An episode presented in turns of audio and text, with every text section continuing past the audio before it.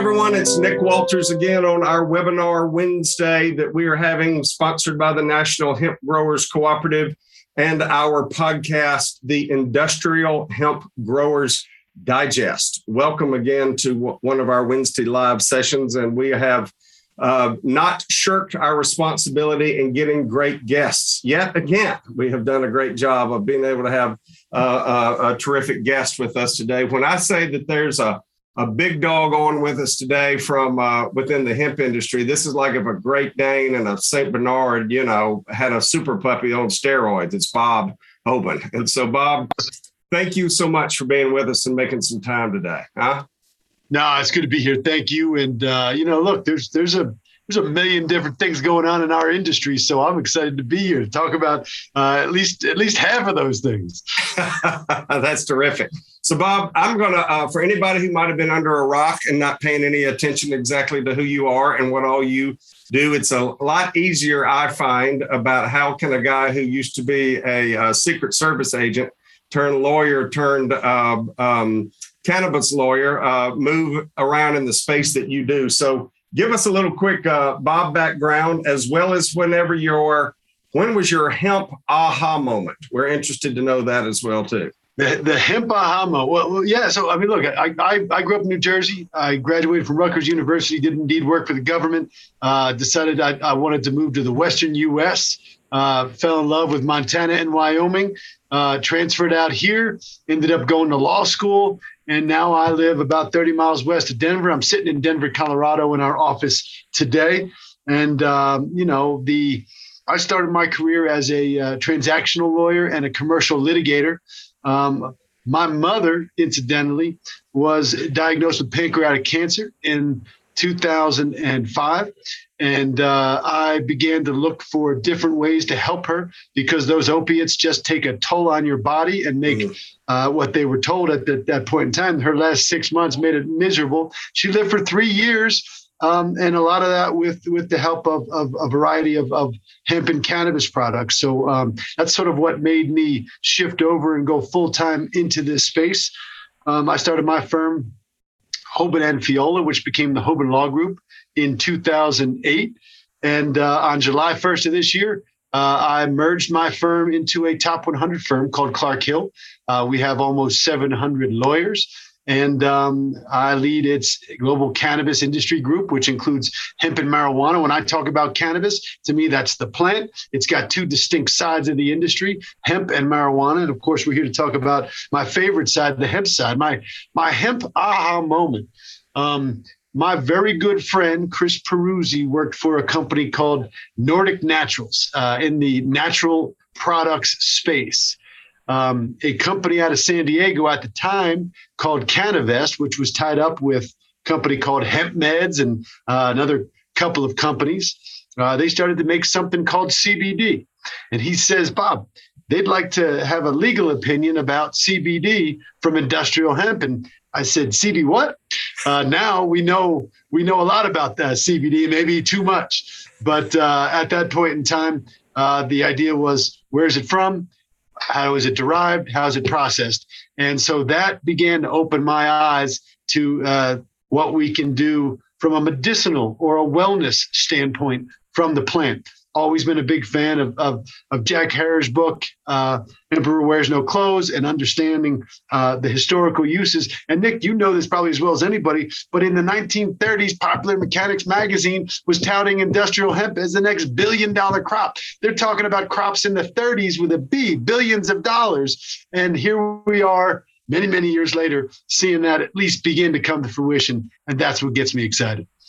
That's cool. It's a great time to be a part of it. Even people like me that are late to the party are just glad that we got to the party, uh, and we're glad to uh, glad to be here and glad to be about all that good stuff. So, talk about a little bit because um, uh, maybe not just so much about uh, wearing your lawyer hat, but being involved in the industry hat. I know you've done a great deal of work in South America or in Latin America, I should just say, as, as a whole uh, as it relates to helping them write their own uh, hemp laws, right? About what they yeah. what they do. Yeah. Well, well, that's, that's one of the more spin. Yeah, but one of the more exciting things that that uh, I've been able to do, or at least been able to leverage my experience, my position to do, is travel the world. I mean, I've I've been to better part of 20 countries a year for the last six or seven years. Um, I've written legislation and or regulations for about 35 countries uh, with direct engagement with those governments, and then I tend to bring my clients in. Um, that all started, incidentally, with an interesting story. I taught at the University of Denver from 2012 to about 2016. Um, I started to teach government regulations and began to see that, uh, at least in Colorado, they're creating brand new regulatory framework around marijuana at the time, which later became hemp regulations. And I started to teach that to students. I took uh, 14 students to Montevideo, Uruguay, when I was working for the government down there, because of Uruguay, most people don't know, was the first country in the world to outright legalize cannabis, just the entire plant for no, all purposes. Really? In Uruguay, most people don't even know it's in South America, uh, but it's a small country with about four million people plus or minus. and i got that opportunity through the university of denver and that's kind of how things steamrolled um, so i've worked with countries the debate uh, to this day continues to be the illegalized cannabis the plant and then regulate its uses, delegalize what they often recall, refer to as psychoactive or non psychoactive cannabis, sort of our hemp and marijuana distinction, mm-hmm. but in a very different way. Is it for domestic use? Is it for export only? Is it for medicine? Is it something to be sold over the counter? These are the policy issues all the time. And one of the things that, that you probably appreciate having your background is where do you rest the governmental responsibility for oversight of these things? The government say, well, we're going to legalize it. But then, well, where do you put it? Well, their inclination oftentimes is, well, put it in the Department of Defense or, or something like that. Well, because it's a plant, we need to be very protective of this psychoactive plant, or at least the compounds. Well, what about the Department of Ag, or the Ministry of Agriculture, the Ministry of Health? All these agencies work together. So, so that's been a, a real pleasure trying to work through those issues over the years. Uh, across Latin America, worked in nine different African nations, uh, worked in Europe, all over Europe. Uh, the oldest hemp institute in the world is in Poznan, Poland, in a building on a university there uh, that we found uh, sort of by accident and and became some of the, the the, the most wonderful people that we've ever worked with in the hemp space. So you know those are some of the things that that uh, have been extraordinarily interesting. But a lot of people also don't know my clients are financiers oftentimes and so i've stepped into a ceo role on an interim basis about a half a dozen times. Four of those times, three, three of those times, for hemp companies where I've sort of worked as the interim CEO uh, for a global hemp company. And uh, I saw it from that perspective too. So the experience is wide ranging, but uh, the possibilities are endless we just got to get some momentum here in the United States because everybody looks to us for leadership and guidance, even though they've been doing this since we prohibited the plant in other places around the world. Uh, and now we've got to catch up. Well, well, that's a that's a great segue question. I mean, I think the issues around CBD and the FDA, we'd spend a whole rest of the afternoon talking about that. Okay, so let's kind of just set that aside if a minute, if we can. Let's talk more about what you see from the industrial uses, meaning the food and the and the fiber side or the grain and fiber side as part of that. What do you what are, I mean, what you've seen of where it has come from and where it is headed to. Uh, uh, I'd be interested to know your parts about that. And what do you think are the bigger stumbling blocks that, that are really keeping that part of the industry from launching? Well, well, let's start on the food side, right? A lot of people don't know that there's there's an index that's global that talks about protein deficiencies on a country by country basis. And as we know, hemp is a superfood in terms of protein. Of course, it has other uh, great nutritional benefits, omega 3s and 6s, um, a variety of other ways that it is helpful to human beings and other mammals and other, other animals. But at the same time, it's that protein content that I think is going to drive the development and use of this plant, coupled with the fact that it doesn't take that much water to grow a grain crop compared to other grain crops when you're growing it from hemp. And that's something that's been known around the world, but it's also something that has been maligned slightly because of the stigma that the cannabis plant as a whole attaches to it. But when I look at novel ways to, to, to move that into the pipeline, you look at countries that have these protein deficiencies and they're looking at plant based proteins more and more and more. It's not just a fad we see in the United States, it's something that's realistic and necessary in countries around the world. So, especially countries that have, you know, experienced the whether you call it climate change or drought, drought conditions or whatever it is, there's just not as much water as there used to be for farmers uh, in most places around the world. So hemp presents a great opportunity and it solves that nutrition deficiency, that protein deficiency. But here's an exciting way that I see it being used. In a place where I've worked, uh, we, we wrote the law and worked with great folks on the ground in, in the country of Ecuador. And Ecuador has a 1% threshold on their THC content to determine what's psychoactive and what's not, hemp versus marijuana. They are one of the largest shrimp producing countries in the world. There's shrimp farms. I didn't know that shrimp farms were such a thing, and they need protein for these shrimp. And so the idea is you've got these large shrimp farmers that are otherwise buying protein and protein additives from other sources, and now they're using the cakes and the meal from you know uh, uh, uh hemp crops to put protein into that supply chain.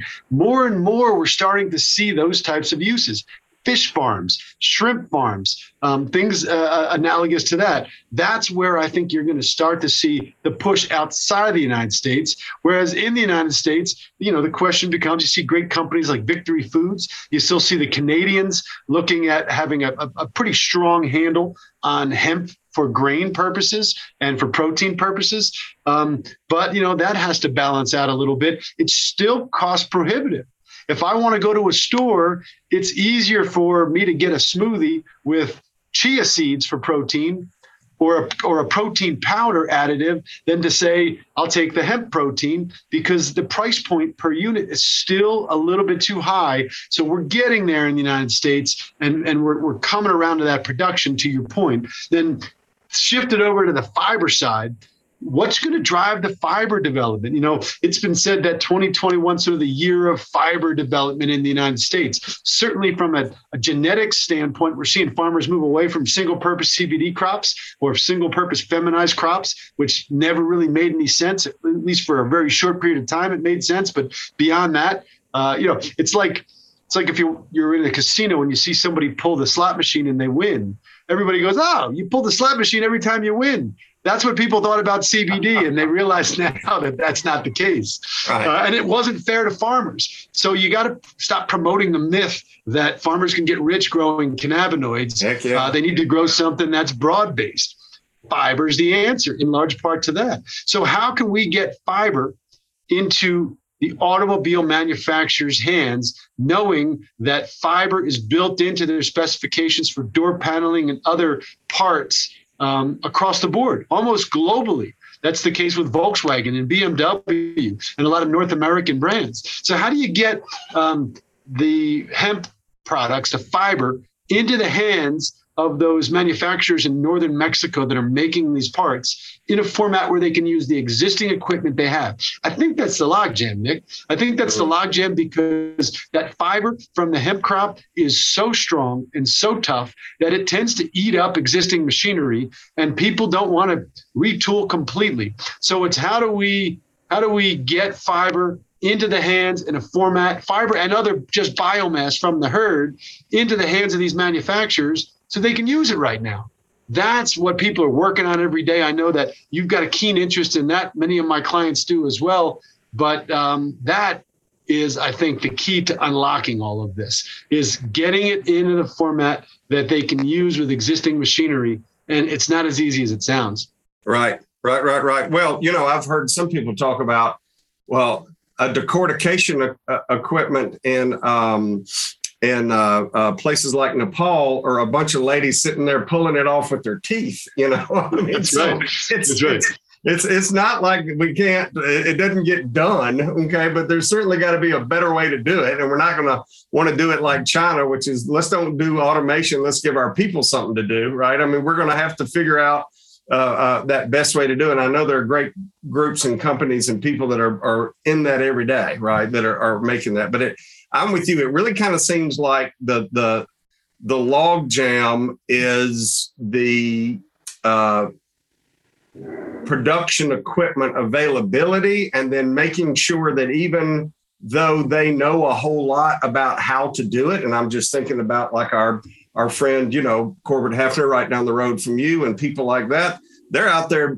monkeying with it every day right trying to be able to tweak it but there's not enough of them to be able to meet what what the demand would be and so and then you throw into part of that things like we're doing in uh, here in our neck of the woods, even though as you might recall, we're a national cooperative, but but but in the southeast is kind of where we've started, just because that's where we are, and we don't even know well enough what what fiber uh, varieties are going to grow down here, and we don't. Well, there's not been enough information about that, so we we continue are doing seed trials. We're getting uh, doing some layups for the springtime. We're probably going to have four or five different seed trials going on in nine different states. So we're all about excited about getting that rolled out. But we're well, well, uh, let me let me just hit, a combination hit, of this good stuff. It's good and bad. Well, let me let me hit a couple of those things because it's just interesting when I think about another way to think about the textile uses of the fiber. Right? You think about in Latin America, place as you mentioned, you know, I've been and, and worked so deeply in. There's blue jean manufacturers there's clothing manufacturers generally, but blue jeans in particular are good products to use hemp fiber because of the, the strength and, and just the, the, the, nature of blue jeans and the feel versus uh, another cloth that needs to be softer, right? And you talk to these blue jean manufacturers in, in South America, and they produce it for the entire region. And blue jeans are extremely popular for a variety of reasons. Mm. What? You can use hemp, and then you can grow hemp. But then to your point, the further south you go in the United States, or perhaps the further away you get from the equator, the fiber plants do better. And then the more tropical, the fiber plants don't do as well. So how do you look at those genetics? I mean, I look at, you know, uh, this uh, Białobrzeskie, which is a, a, Polish variety of industrial hemp, which is, you know, in many circles regarded as a leading hemp fiber variety. I don't know enough about the different fiber varieties to compare it to others, but I know that it doesn't perform well when you start to go below Montana and into northern Colorado because you're starting to move it where that sun exposure and mm-hmm. that climate is going to affect it very, very differently. Right. So to your right. point, you know, does a, a, a, crop that grows in the south where it's a little bit warmer and I wouldn't call it tropical environment, but certainly not what you get up in Montana. Um, you know, when you throw all of elevation and everything into it as well, can you use the fiber from short stubby plants uh, to produce these types of things? Uh, or can you grow these long, slender 20 foot plant plants in the South on a consistent basis um, with certified genetics? Because that's what they want. Who's going to plant a, uh, you know 100 acres or more of something that you don't have guaranteed certified genetics on? That's part of the problem too. It's like a chicken or the egg. So we're getting there. And then to your point, who's going to decorticate it? yeah, I mean, how's that all going to? It's it's uh, um, it makes it frustrating and fun all at the same time. Uh, and so that's, uh, I'm, I'm with you on part of that. And hey, look, um, uh, any of our folks who are here that if you want to be able to put something in the chat room, go on and, and shoot a question this way, we'll be glad to do that and, and answer a question. I feel quite certain our friend Michael will ask a question. Yes. Thank you, Michael. I'll be so hurt if you didn't ask us a question. So, Bob, can you see that or do you need me to? I, I sure can. I sure can. Um, so, so the question is about uh, utilizing cotton gins, former cotton gins, uh, for purposes of, fiber and, and, processing for the hemp plant. Um, look, I, have done the tour of the southeast. I've been in South Carolina North Carolina, uh, where there's so many of these spinning facilities uh, and so many of these, and, and they're vacant. They haven't been used since NAFTA. Uh, you know that's just a fact. And can you retool those those machines? Uh, you know that presents the the biggest question. But it comes back to the genetics issue, right? Is am I going to grow uh, in the northern U.S., Minnesota, North Dakota, um, uh, Wisconsin, Montana? Am I going to grow tall hemp crops that I know can produce high quality fiber and then ship all that material to cotton gins presumably mostly in the south or the southeast or the Midwest into the southeast. Uh, that cost transportation, given the pricing of those things, becomes cost prohibitive. Um, so I don't know enough about the infrastructure in your typical cotton gin to say whether it can be retooled, but that cost of transportation piece keeps sticking in my head. So unless you can provide a consistent crop that grows in the regions closest to the cotton gins and those facilities can be retooled in a way that makes economic sense, then I don't know. Certainly the labor's there and the history is there and the experience is there, but you know, it comes down to the transportation, genetics, and what does it cost to retool? Yeah, and you know that's it goes back again to the point about the genetics and about what's going to grow. And so until we know those things exactly, and it's not just decorticating once, it's decorticating and then cottonizing, right? Particularly if it's going into the textiles. And so all of those things are things that we do every day at the co-op. It's a great little leg. That's a great segue commercial right there. Thank you, Michael. because that's part of what we're we're doing every day is trying to figure this out so that our growers don't have to figure this out, and we can come to them and say it's X Y Z variety. People are going to pay Q dollars or whatever a pound for it. We're ready to go, and we're processing it or others. We've actually looked at a at a former cotton gin uh, at, at, going through the decortication process and, and adding that equipment to the gin. And there are some pieces of that equipment that will work, but there's a whole lot of things that are in a cotton gin specifically that won't that we don't need, particularly balers and other stuff like that too. So that's another good kind of cool question. Hey, Bob. But before we cut you loose, talk a little bit about ESG. One of the things that you didn't brag on yourself on that I'll be glad to do is that you were a uh, ongoing contributor to uh, Forbes magazine, and you write a good bit about that. You did a great article back in the spring on ESG for anybody that's just now kind of catching up to the ESG world. Uh, and you did that around the uses of cannabis hemp, hemp particular about how it can help companies become more E at least, right? And uh, uh, in their ESG piece about how that's a part of that speak to that just a little bit about what you see. Um, yeah, well, you know, look, more and more um, Fortune 500 companies, publicly traded companies. Um, it's not just the right thing to do. It's increasingly important. It's almost the cost of doing business in those those those those upper echelon uh, industries and, and and groups that you have to build uh, environmental and social uh, governance issues into your business plan. And in doing so, you're looking at different ways to diversify your crops. I mean, you know, when you look at a company like Procter and Gamble, how can they take a step in that direction? Well, the answer, in my opinion, is hemp packaging. Hemp packaging that's easy, then hemp plastic packaging, which gets a little bit more complex. But those are some easy ways because the industrial hemp plant is fraught with opportunity to allow for ESG in the sense that, you know, look at carbon sequestration. By the way, the Biden administration, as I understand it, and I've seen the law, I just don't know how it operates in practice. Um, it is there is policy in place to encourage farmers to produce plants that sequester carbon from the atmosphere.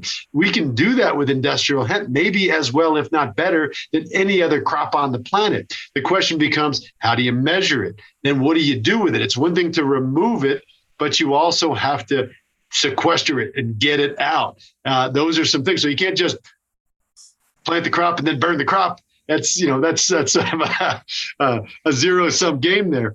But uh, when you look at things like that, and you look at the ability to use hemp based packaging, and you look at the ability to to integrate hemp based plastics, these are things that would improve those ESG scores and also what's called the SDP scores, the Sustainable Development Policy goals from the World Economic Forum and the United Nations. They kind of work hand in hand, and companies get scored based on that. And increasingly, those companies need to find avenues. So if you're a hemp farmer or a processor, look for those large companies, present them with the data, let alone the fact that you can cleanse the soil for the uh, you know by by planting the industrial hemp crop and pulling you know heavy metals pesticides uh, even other contaminants out of the soil and sequestering those as well hemp does that just about as well as any plant on the planet right. you know that. I know that. The people in our industry proclaim that far and wide. It just doesn't seem to have gotten traction on a mainstream level although we're going to see more and more of that. So um, i look at companies that need to take the lead. I look at a company like Procter and Gamble that needs to embrace and develop hemp-based packaging. And needs to embrace or develop the promotion of planting industrial hemp at least for the carbon credit uh, issue, which will improve their tax bottom line and benefit the environment. Those are some things where hemp is just uniquely situated and mm-hmm. primed, um, and and we just we talk about it a lot, but we haven't seen our willing partners on the big business side embrace it when it seems like a a no-brainer. Right. Well, it's it's it's um, you know, it's even an awareness issue. Think about just like a regional restaurant chain or something like that. I mean, if they just started using, you know, hemp based plastics for their go cups, you know, or for their, you know, uh, just for the plastic cutlery that they would use and let those be hemp based bioplastics like that. All of a sudden they're getting the check, the boxes checked and the smiley faces, right? If nothing else, to know that they're doing something in the space, at least where hemp helps them be able to check the boxes and be able to know that they are doing the right thing, even if it's not the right, even if it's just for a market reason even if it's just to be able to let their customers know that we are doing something as a do different. Um, I think there's all kinds of opportunities for that. And we, we think about that. We don't just think about it at the co op every day. We're trying to find ways to do that very specifically, to let us be part of your answer of and let us connect you to these to not only the growers to produce the the, the crop but let us help process that with people who have the processes that know how to do these things so we can help you back at your regional grocery store or your whatever it is and not even really thinking about the big big fortune 100s or even the fortune 200s what about all these other ones that have an opportunity too? So anyway you got a commercial there whether you want it or not but i mean that was that's part of about i love it nick. How that's rolling. So Bob, thank you so much for your time today, man. Uh, uh, you give us great uh, confidence to know that we all are in a good space and in a good place of the things that we're doing. Thank you on behalf of all the rest of us that are late to the party for the work that you and others have done on the front end uh, to help us get here. We know we got a long way to go, but um, we would have not gotten this far without folks like you. So I appreciate that very much for what you've done. your, your words are very kind. There's no place that I'd rather be. so thank you. How about that? Hey, look, next week uh, we are going to have uh, Geoff Whaling is going to be on for the National Hemp Association, another person who spends a whole lot of time talking hemp to people all day long. So we'll learn um, a little bit more about the National Hemp Association uh, next week uh, uh, from Geoff, and uh, continue to like us on our podcast, please, at the Industrial Hemp Growers Digest. And you can always learn more about us at the co-op at National uh, hempcoop.us and learn more about what we're doing. Bob Hoban, Clark Hill Law Firm, downtown Denver. Thank you, man. We appreciate you. Thank you, sir. Have a good one. Appreciate you. Bye bye. This podcast produced and distributed by MWB Studios.